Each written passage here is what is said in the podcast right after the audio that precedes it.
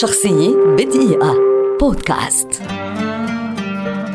أوليفر بيرهوف لاعب كرة قدم ألماني شهير ولد عام 1968 ويعد واحدا من أبرز اللاعبين في تاريخ ألمانيا ومن أساطير كرة القدم على مستوى أوروبا والعالم.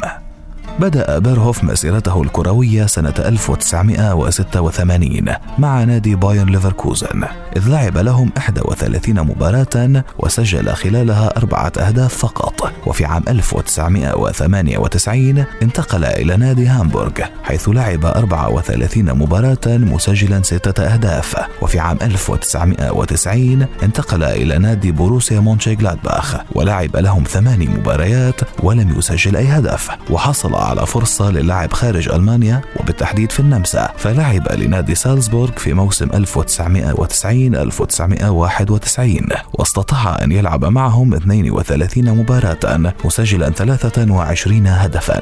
قبل أن ينتقل إلى الدوري الإيطالي ليلعب لنادي أسكولي 117 مباراة مسجلا 48 هدفا. عام 1995 انتقل إلى أودينيزي الإيطالي وهناك لاقى النجاح الأكبر في مسيرته إذ لعب 86 مباراة وسجل 57 هدفا. وفي موسم 1997 1998 توج هدافا للدوري الإيطالي مما لفت أنظار الأندية الكبرى في إيطاليا. فانتقل إلى نادي أي سي ميلان حيث لعب 91 مباراة مسجلا 38 هدفا.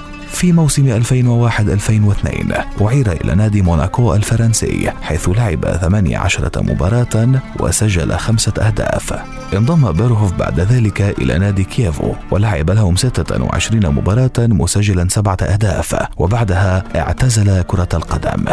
خلال مسيرته شارك بيرهوف مع منتخب ألمانيا لكرة القدم في سبعين مباراة دولية مسجلا 37 هدفا ويعد أول لاعب يسجل هدفا ذهبيا في تاريخ منتخب ألمانيا لكرة القدم وكان ذلك في نهائي كأس الأمم الأوروبية لكرة القدم عام 1996 أمام منتخب تشيك وهو من منح اللقب للمنتخب الألماني.